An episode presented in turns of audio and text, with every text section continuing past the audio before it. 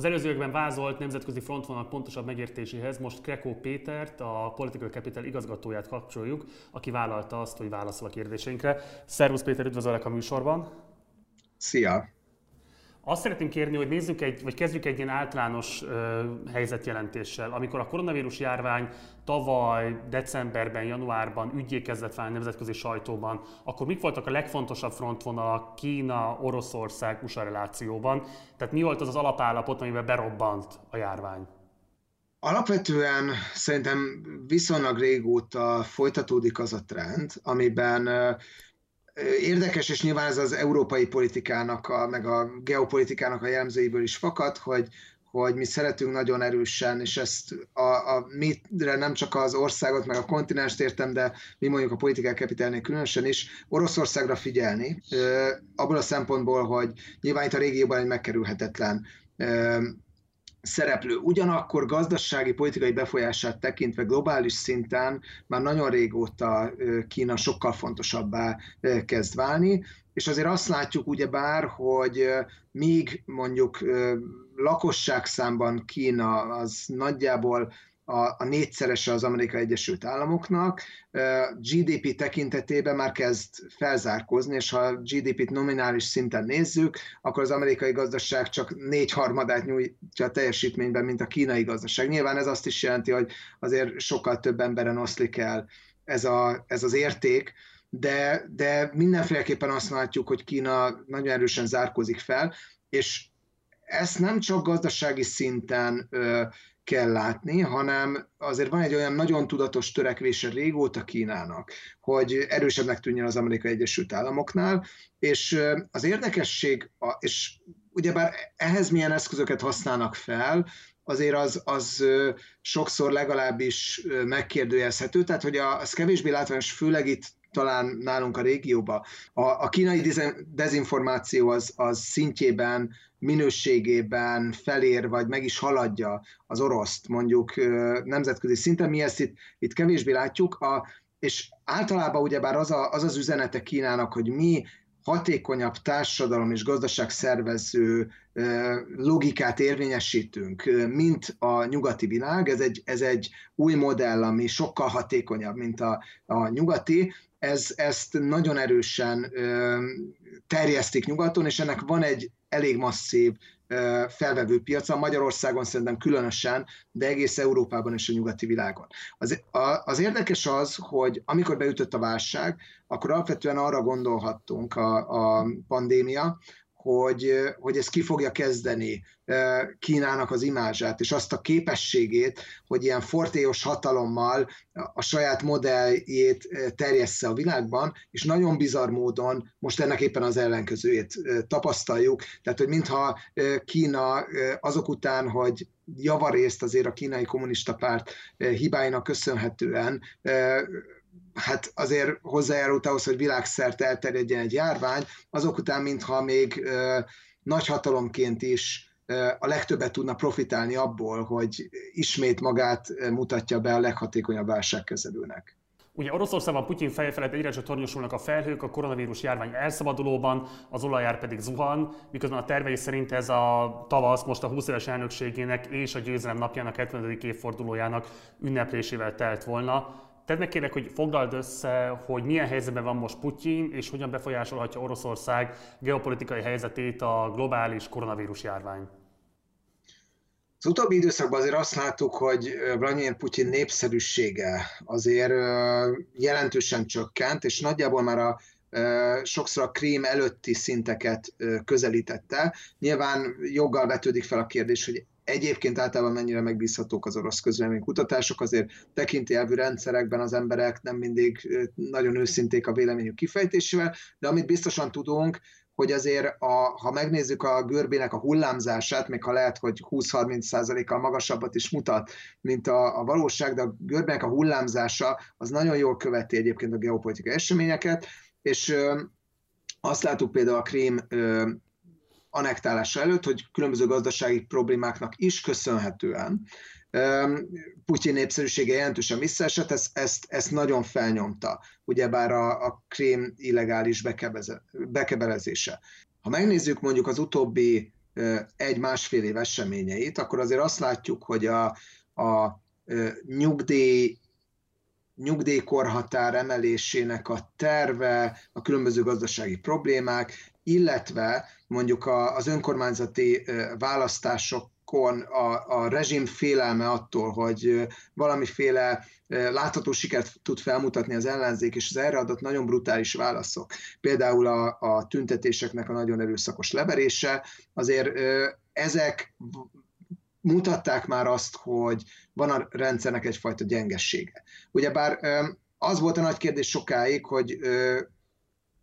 Putyinnak az utódlása, az hogy fog zajlani. Rendkívül meglepő fordulat következett be ebbe, hiszen Putyin utódja Putyin lesz. A, a Duma nulla ellenszavazattal, azért azt, azt érdemes abba belegondolni, hogy milyen hatékony ellensúlyát képezi a végrehajtó hatalomnak az a parlament, ahol nulla szavazattal, ellenszavazattal megy át az a javaslat, amely Putyin számára lehetővé teszi azt, hogy meghosszabbítsa az elnöki ciklusát. Putyin ugyebár csak mondhatta, hogy hát ez a nép által választott parlamentnek az akarata, úgyhogy én csak ezt meghajolok a nép akarata előtt, a nép engem akar továbbra is vezetőnek, úgyhogy folytatódik Putyin elnöklése, de azért ez jól láthatóan hát nem volt egy nagyon innovatív megoldás az utódlásra, voltak más lehetőségek is, valamiféle belorusz-orosz államszövetségnek az élére kerülhetett volna Putyin, stb., de ezek, ezek a tervek dugába töltek, és, és most azt látjuk, hogy van egy azért kicsit kevésbé népszerű vezető, aki, az nem kérdés, hogy, hogy ő fogja folytatni a végrehajtó hatalomban a, a, a pozícióját, ugyanakkor, ugyanakkor azért a társadalmi megítélése ennek azért nem feltétlenül annyira kedvező. És mit, mire használja fel Oroszország ezt a mostani helyzetet? Arra, hogy egyrésztről mutassa azt a saját lakosság számára is, hogy sokkal hatékonyabb a válságkezelésben, mint a nyugat, sőt, olyan országoknak segít, mint például Olaszország. Nézzük meg, hogy kezetektől fogva bagatelizálta Putyin a, a koronavírus hatásait, és az egész orosz vezetés is, és egyébként az orosz ortodox egyház is ugyebár rácsatlakozott arra a vonalra, mert ez gyakorlatilag valamiféle nyugati hazugságnak kamunak tekintette, amivel csak igazából a keleti országokat akarják kontroll alá tartani. Ugyebár most úgy látszik, hogy nagyon nehéz lesz Oroszország számára az, hogy ezt uralja ezt a, a vírust, de mindezzel együtt ez a cél valószínűleg megmarad,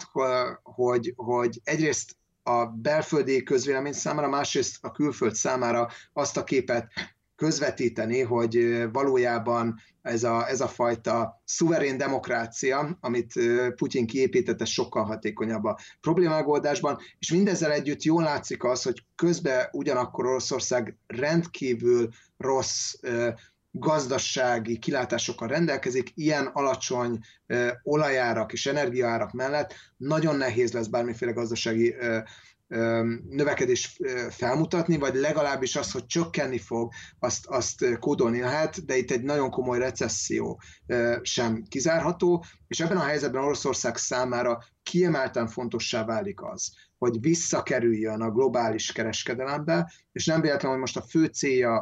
az orosz politikának nagyjából az, hogy a szankcióknak valamilyen módon véget vethessen, és ezek a baráti segítségek, amiket láthatunk Olaszországban, meg máshol, amiknek a hasznosságáról azért hát minimum megoszlanak a, a vélemények, mennyire használhatóak például a felszerelések, amiket az olaszoknak adtak, de, de ezek mindezt a célt szolgálják, egyfajta gesztuspolitika a, a nyugat felé, abban a reményben, hogy, hogy ez azt fogja eredményezni, hogy, hogy Oroszország visszakerülhet a, a globális kereskedelembe, és ezzel valahogy ezt a recessziós fenyegetést legalábbis csökkentheti. Egy picit erről beszélj még kérlek, mert erről amúgy is akartalak volna kérdezni, hogy az zuhanó olajárak és a gazdasági kilátások, amiket te is érintettél, kiadhatnak-e bármilyen formában Putyin hatalmára? Ugye sokáig azt lehetett gondolni, vagy az elmúlt hetekben azt lehetett gondolni, hogy pont jól tempírozva, még a vírusjárvány kirobbanása előtt be tudta betonozni a hatalmát, de ezzel most meg is növekedett a vele szembeni elvárásoknak a nagyságrende nyilvánvalóan. Tehát hogyan látod, hathat-e bármilyen szinten az ő hatalomban maradására közép-hosszú távon, hogyha az olajár továbbra is ilyen elszabaduló formában alakul majd a következő évek során, következő hónapok során, bocsánat? Ez, ez nagyon jó kérdés, a, hogyha egészében nézzük a Putyin rendszernek a legitimációs bázisát, akkor és az érveket, amelyek a, a hatalom részéről, de ugyanakkor az állampolgárokban is megfogalmazódtak, azért a, az egyik legfontosabb tényező szinte mindig a gazdasági siker volt. De főleg a, a Putyin rendszer legelején, ugyebár hát ami majdnem egy évtizedig tartott, azért az, hogy nagyon masszív gazdasági növekedést tudott elérni, az ugyebár ezt az újfajta politikai berendezkedést, ami mindenki számára egyértelműen egyre autoriterebb lett, ezt, ezt legitimálta is. A, utána, amikor ez a fajta legitimáció elfogyott, és nézzük meg azt, hogy Krím előtt azért nem nagyon muzsikált jól az orosz gazdaság, akkor jött a geopolitika, akkor erősek vagyunk, visszafog, foglaljuk a krímet, akkor voltak mindenféle álmok egyfajta ilyen Novorossziáról, ami, ami azért a Ukrajna jelentős részére is kiterjedt volna. Ezek most egy kicsit háttérbe szorultak, de, de szíriai konfliktus, tehát mutassuk meg a világnak, hogy mi oroszok szemben azzal, ahogy ők lenéznek minket a hivatalos narratíva szerint, mi erősek, hatékonyak vagyunk, és ott vagyunk a világ tárgyalóasztalánál, sőt, át tudunk rajzolni térképeket jött ez, a, ez az ér. Aztán egyre inkább az látszott az elmúlt években, hogy a geopolitikára ráuntak az oroszok. Tehát az, hogy, hogy akkor itt mutatjuk meg, hogy erősek vagyunk, ott mutatjuk meg, hogy erősek vagyunk, stb., de közben a, a nyugdíjak csökkennek, és mondjuk a, a gazdaság nem muzsikál nagyon jól, erre az átlag oroszok nem reagáltak annyira jól, és számomra a nagy kérdés, hogy milyen legitimáció marad akkor, hogyha a geopolitika az most háttérbe szorul, hogyha a gazdasági siker nem lesz, mert akkor kérdés, hogy valóban mit tud mondani Putyin arra, hogy, hogy jó, ezek rosszul mennek, de mi van mellette? Tehát, hogy szerintem egy nagyon, nagyon problémás időszak elé néz ebből a szempontból a, a Putyin rendszer, és nyilvánvalóan a mostani vírus az még csak plusz lehetőségeket ad ugyebár a hatalom számára arra, hogy a potenciális veszélyforrásokat kikapcsolja. Ne felejtsük el azért azt, hogy a demokratikus ellenzék nagyon meghatározó része egyébként, jelentős része az már nyugatra emigrált, tehát hogy nem azt jelenti, hogy egyik pillanatra a másikra hatalmas veszélybe kerül a rendszer, mert azért 20 éven keresztül épült, épült ki egy tekintélyelvű struktúra, ami nagyon erős és, és nagyon represszív, de az biztos, hogy, hogy a Putyin rendszernek az utolsó időszaka, az most a jelenlegi helyzetben úgy tűnik, hogy az, az nem biztos, hogy a, hogy mondjam, úgy fog bevonulni majd a rendszer történetében, mint a legnépszerűbb időszak. Nem biztos, hogy Vladimir Putyin a csúcson tudja majd abba hagyni. Térjünk át a narratívák háborújára. Ugye március közepén Washington és Peking propaganda háborúba kezdett a vírus értelmezése kapcsán. Ugye Trump elnök eleinte egyszerűen csak kínai vírusnak nevezte a koronavírust, míg a kínai vezetés az amerikai hadsereg műveletének próbálta beállítani a pandémiát. Hova futhat ki szerinted a két nagyhatalom egymásnak feszülése? Ki nyerheti a narratívák háborúját? Igen, annyit azért tegyünk hozzá, szerintem, hogy nyilván itt van egy narratíva háború, de én annyiban nem tennék a kettő közé egyenlőségélet, hogy azért a kínai vírusnak nevezni azt a vírust, ami egyébként Wuhanból származik, Kínából származik, és szerintem itt nem az a legfontosabb elem, hogy pontosan ez, ez hogy keletkezett ez a vírus, hanem inkább az, hogy hogyan terjedhetett el a kínai kommunista pártnak, és egy nagyon hát a titkolózásra és a hazudozásra berendezkedett államszervezetnek a, a hatékony munkájának következtében először Kínán belül, és aztán az egész világban, hogyha előbb hallgatnak azoknak az orvosoknak a szabára, akik ugyebár jelezték, hogy itt probléma van, hogyha, hogyha ezt az információt előbb közlik, és, és lezárják az, a, az utazási útvonalakat, akkor sokkal kevésbé terjedt volna el maga a válság. De azt gondolom, hogy, hogy lehet valakinek az ízlése, lehet, hogy valakinek az ízlése ellenére van az, hogy kínai vírusnak nevezi ezt Trump, de azért ez a, a valóságnak szerintem megfelel. Ezzel szemben az, hogy katonai laboratóriumokba fejlesztették ki a, a, a vírust, amerikai katonai laboratóriumok, és vitték onnan Kínába, hogy ezt a kínai külügyminisztériumnak egy szóvívője, aki azóta is pozícióban van, fejtette ki, tehát ez nem egy, nem egy ilyen alulról jövő, vagy ugye a, a, a, a, a fringe-eken megjelenő, a, a szélsőségeken megjelenő összesküvés hanem a hivatalos narratíva. Szóval erre azért, hát én empirikus bizonyítékot még nem nagyon láttam. Ez, ez egy nyílt hazugság. Tehát, hogy, hogy itt azért ebben látok különbséget. Ugyanakkor ugyebár az, hogy ki fogja nyerni ezt a vitát, az egyáltalán nem attól függ, hogy, hogy kinek a mondani valójában van több igazság, és, és ahogy én arra már utaltam korábban, én alapvetően úgy látom, hogy Kína nagyon bizarr módon megerősödve kerülhet ki ebből a, a válságból, és az Amerikai Egyesült Államok és a nyugati világ meggyengülve. E, ami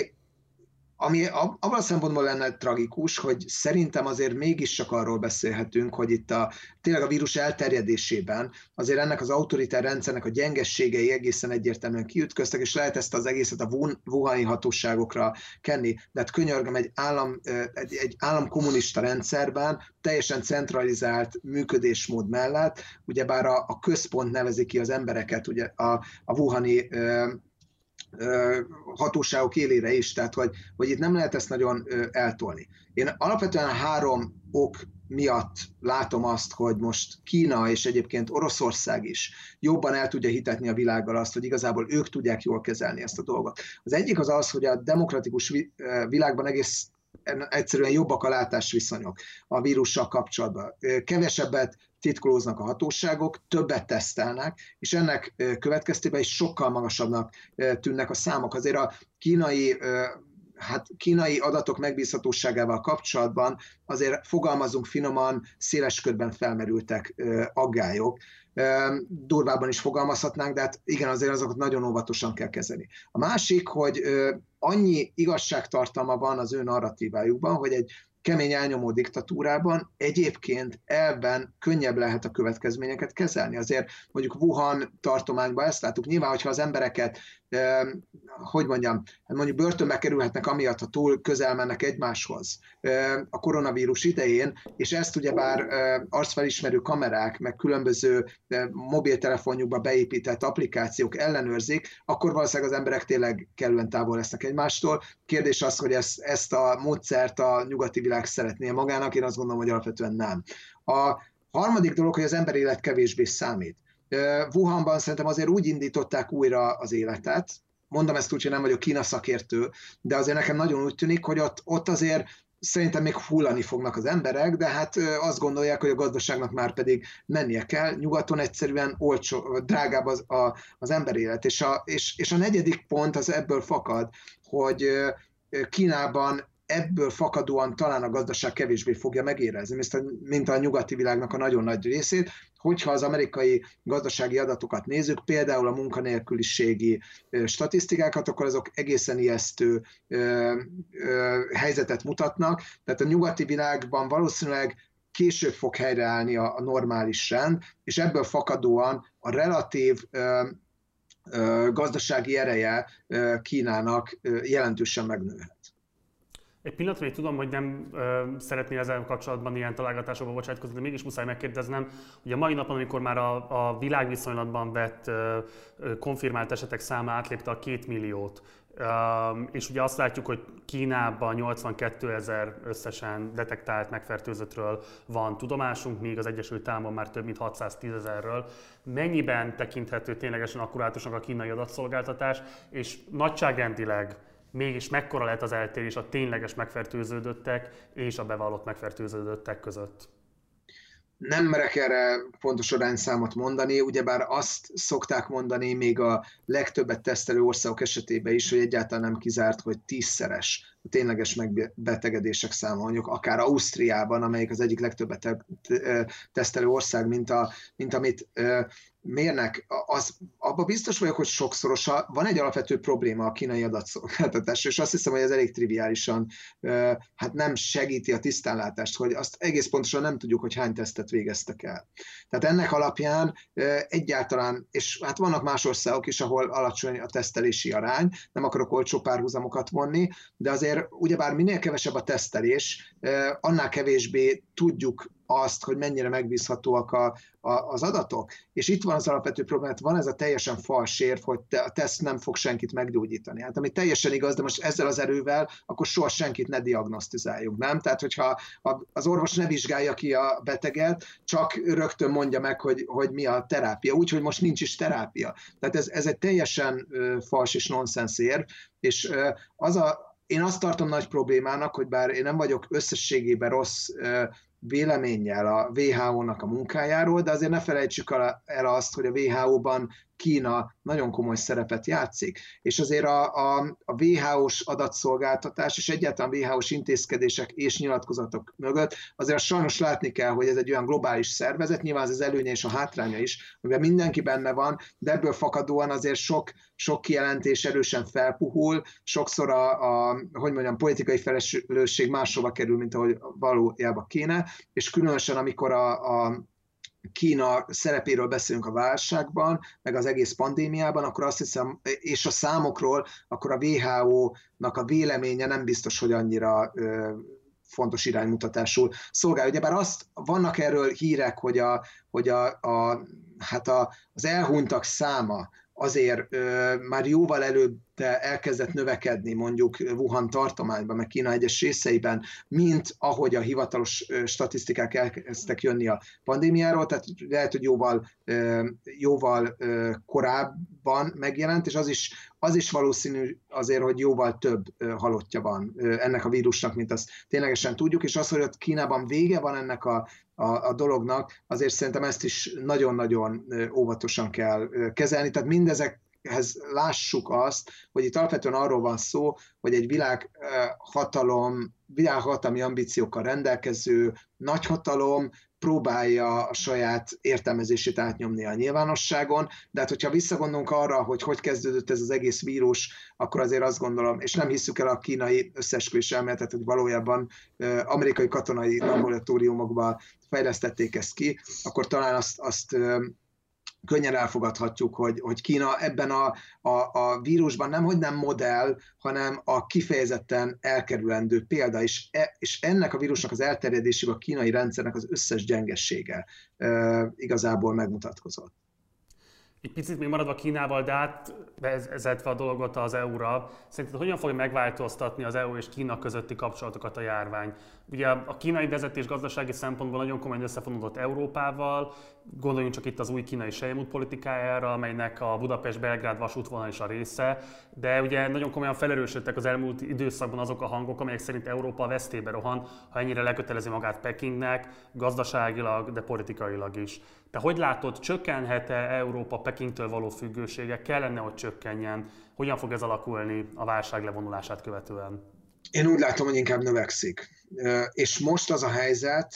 már talán ez egy picit csökkenőben van, ahogy az európai számok kezdenek, kezdenek azért, azért javulni, és sok helyen, Olaszországban, Spanyolországban, Ausztriában, stb. nagyon úgy tűnik, hogy túljutott a csúcsponton a vírus, de nagyon sokáig azt láttuk, hogy mindenki Kínánál állt sorba. Mit csinált ugyebár Kína? Azért vannak erre vonatkozóan, hát mondjuk a gyanúnál erősebb szót használnék, mondjuk azért hát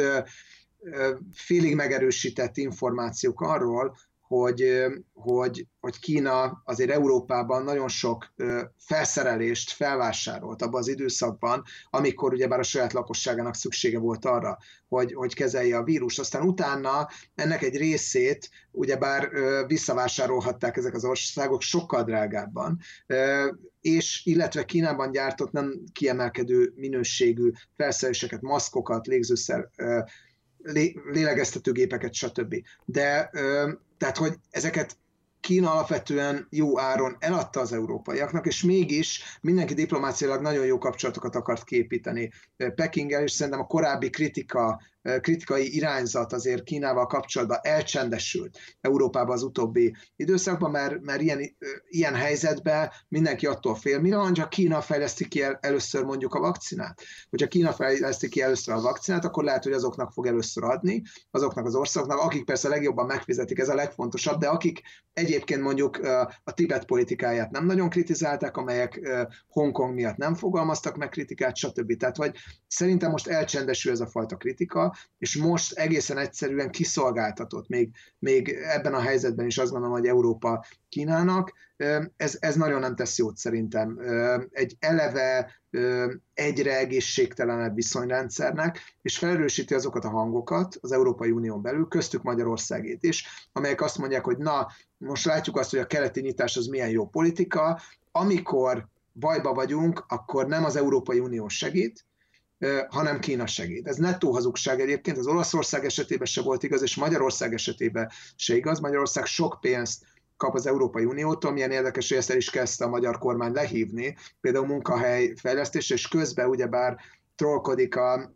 magyar közlönyben azzal kapcsolatban, hogy beírja azt, hogy a, az Európai Uniótól semmit nem kapunk, de ez a narratíva, ez egyre erősödik Európában. Hogyha kritika nem jelenik meg Európában hivatalos szinten, mert, az, mert a politikusok és részben én megértem, hogy így van, félnek kimondani az igazságot, mert azt gondolják, hogy lehet, hogy holnap négy kézláb kell állni, és Kínánál könnyörögni valami védőfelszerelésért vagy, vagy vakcináért. Ha ezek a kritikai hangok elcsendesülnek, akkor csak az a hang marad, amelyik azt mondja, hogy hát itt igazából Kína volt a sikeres, Kína az, amelyik most segít, stb. És, és én, én úgy érzékelem, bár érdemi kutatást erről még nem láttam, hogy ez hat az európai közvéleményre. Az a mítosz, hogy, a, hogy általában a, a diktatúrák, és azon belül is Kína mennyire csodálatosan kezeli ezt a válságot, ez szerintem nagyon, nagyon elterjedt, és azt gondolom, hogy ilyen komoly imázs vesztességgel a liberális demokráciák hát nem tudom, hogy korábban szembesültek-e egyáltalán, mint ahogy most. Tehát, hogy én félek, hogy az összesített eredménye ennek a válságnak az lesz, hogy, hogy ahogy mondtam, a diktatúrák jönnek ki belőle megerősödve, annak ellenére, hogyha a, hogy a részben hozzáférhető objektív adatokat nézzük, akkor már akkor sem nagyon van erre okunk, hogy ezt gondoljuk, és hogyha hozzáképzeljük a diktatórikus hazudozást és titkolózást, akkor pedig különösen nem. Záró kérdéskörként, forduljunk már rá Magyarországra is. Mit lehet elmondani a magyar külügy teljesítményéről? Ugye van a külügyminiszterünk, aki egy ilyen folytatásos teleregényt jelleggel napi szinten posztol különböző videókat arról, hogy hogyan áll a válság élére és próbálja kezelni ennek a következményeit, a különböző kapcsolatait mozgatva, beszerezni a szükséges védőfelszerelést, illetve hazaszállítani korábban még a külföldön reket magyarokat, aminek nyilván vannak komikus eleme is egyrésztről, másrészt meg egy cselekvő embert mutatnak, tehát valószínűleg a szélesebb közelés számára meggyőző lehet az a teljesítmény, amit most Szijjártó Péter mutat. Tehát, hogy két részre bontanám a kérdést, az eddigi külpolitikája Magyarországnak hogyan hátráltatja, vagy éppen segíti a válságkezelését, illetve hogyan változott meg ez a külpolitikai irány, valaha megváltozott egyáltalán most a válság hatására? Én úgy látom, hogy, hogy a mostani válság csak felerősítette azt a, vagy meghosszabbította azt a, a, a külpolitikai vektort, ami alapvetően kelet felé mutat, tehát ez a, az orosz nyitásnak, a kínai nyitásnak, ugyebár a, a türk tanács irányába való nyitásnak a, az időszaka, ahol olyan kijelentések hangzanak el vezető kormánypolitikusok is így Szijjártó Péter szájából is, hogy alapvetően a valódi barátok ebben a helyzetben keleten vannak, és ők, ők azok, akik segítséget nyújtanak, bár Türkmenisztán, Azerbajdzsán, Törökország, Kína segít nekünk, és nem az Európai Unió. Mondom még egyszer, hogy ez, ez nem felel meg a, a valóságnak az állítás. Nyilván lehet egyébként az Európai Uniót hibáztatni azért, hogy későn és nem megfelelően kezelte a válságot, de ez az állítás így ebben a formájában egészen biztos, hogy, hogy nem igaz. Én azt látom, hogy ez most rövid távon szerintem legitimálni fogja a, az eddigi külpolitikai kurzust. Ugyanakkor, ha túl tolja ezt a magyar kormány, akkor akkor most én úgy érzem, hogy tényleges következményekre számíthat az Európai Unióból. Tehát, hogy Szerintem most a, különösen a, felhatalmazási törvény elfogadását követően az olyan kritikai hullám indult meg az Európai Unióban, amit korábban nem tapasztaltunk, és persze mondhatjuk azt, hogy mindig nagyobb a füstje ezeknek, mint a, a lángja, és valószínűleg most is így lesz, de szerintem az Európai Néppárton belül, és egyébként sok tagállamon belül most a, az ellenérzések sokkal jobban felerősödtek. Hogyha nem fogja vissza ezt a nagyon erős Brüsszel ellenes retorikát és a keleti diktatúráknak az ajnározását, illetve a, a jogállami, hát jogállamot tovább romboló intézkedéseket a magyar kormány, akkor szerintem akkor szerintem most tényleg retorzióra számíthat az Európai Unióból. És, és ez nem egy kedvező helyzet. És még egy dolgot ehhez hadd tegyek hozzá, hogy most per pillanat azt látjuk szerte a nyugati világban, hogy a, hogy a, és szinte mindenhol, hogy a hatalomban levő politikusok, azok is, akik a legrosszabban kezelik a válságot, azok egyre népszerűbbek. Amikor élethalál kérdéseiről szól a politika, akkor mintha lenne egy olyan reflexünk, hogy, hogy a, a hatalomba levőkbe helyezzük a bizalmunkat, és ez, ezt tekintjük a túlélés zálogának. Az számomra nagyon nagy kérdés, hogy amikor elül a közvetlen életveszés, reméljük, hogy ez minél előbb megtörténik, úgy a magyar társadalom miatt alapvetően, de hogy akkor mit tudnak majd a kormányok kezdeni, és köztük a magyar kormány egy olyan helyzettel, amikor egy nagyon keserves válságkezelésre kell berendezkedni egy recessziós időszakban. És még ha az IMF-nek a legoptimistább prognózisa is jönnek be, hogy csak egy, egy évig lesz egy pár százalékos visszaesés, és utána egy nagy visszapatás, azt is meg fogja érezni népszerűségben a magyar kormány, és én azt gondolom, hogy az a siker, amit most politikailag el tud könyvelni a kormány, az ebből a szempontból átmeneti lesz, amikor visszatér a normál kelékvágásba a politika, és nem marad más, mint ez a kinkeserves gazdasági válságkezelés, akkor szerintem népszerűnek maradni, hát nagyon nehéz lesz nem csak Magyarországon, hanem gyakorlatilag mindenhol. Péter, nagyon szépen köszönöm az interjút, köszönöm szépen, hogy rendelkezésünkre álltál. Én köszönöm. Ez volt az interjúm Krekó Péterrel, a Political Capital igazgatójával. Ha szeretnétek további írásokat olvasni Krekó Pétert, illetve munkatársaitól, akkor kövessétek a PC blogját, szintén itt a leírásban megtaláljátok ennek a közvetlen linkjét. Köszönöm szépen a figyelmedet, ha van bármilyen kérdésed, észrevételed az elhangzottakkal kapcsolatban, akkor itt a komment szekcióban azt nyugodtan tedd meg. A like és a dislike gombok használatával kifejezheted a véleményedet, illetve ha eddig még nem iratkoztál volna fel a csatornára, akkor mindenképpen tedd meg, hogy értesülj a legújabb videóinkról. Kövesd a Facebook oldalunkat, illetve csatlakozz a Partizán Facebook csoportjához, a Partizán társalgóhoz. Ha pedig lehetőségedben áll, akkor kérlek, hogy szállj be a finanszírozásunkba a Patreon oldalunkon keresztül. Ennek a linkje szintén itt a leírásban leírásban megtalálható. Holnap este hatkor érkezünk újra majd napi partizánnal, amikor is az alapjövedelem, illetve a minimum jövedelem kérdését járjuk majd körbe. Érkezik hozzánk Róna Péter, illetve Bütül Ferenc közgazdászok, valamint a párbeszéd egyik politikusa. Én Gulyás Márton voltam, munkatársai nevében köszönöm szépen a figyelmedet, találkozunk holnap este 6-kor, addig is, ciao.